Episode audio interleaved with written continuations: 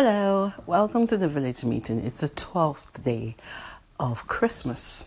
Ooh, Christmas is so, so near. 12th day in the month of December.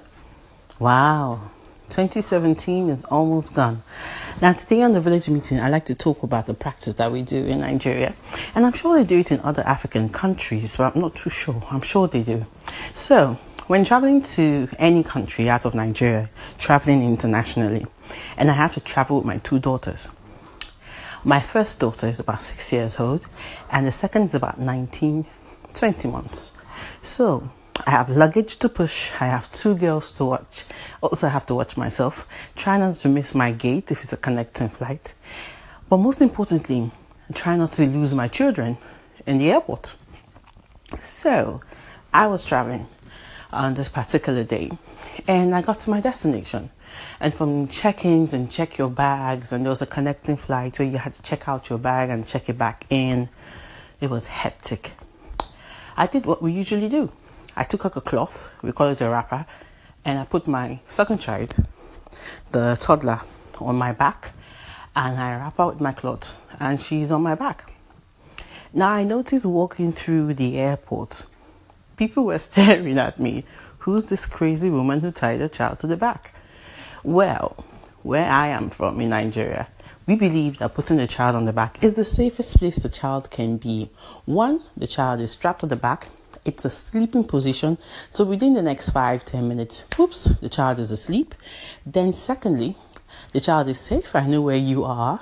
Your hands are tucked in, so you're not touching anything you shouldn't touch. And also, my two hands are free. Yes, I can push my luggage, hold on to the other child, um, hold on to my bag, and trying to figure my way out in the airport. And um, these airports sometimes can be very confusing, especially if it's not a familiar route. But anyway, that's what we do when we need to be busy, even at home, and you don't have help or you can't afford help.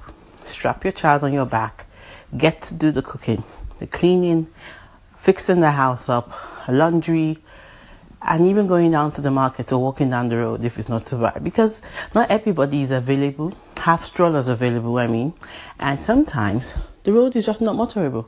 Or the strollers will go bad because the road is bad. So whoops put the child on my back strap if it's sunny i hold an umbrella if it's raining i hold an umbrella but the back is the safest place a child can be, a toddler can be, and the mother can resume and do her chores and do her duties around the house. That's what we do um, where I'm from. It's pretty lovely, and then also it's a, it's a way to bond mother and child because the child automatically gets used to it and sometimes craves to go on the back.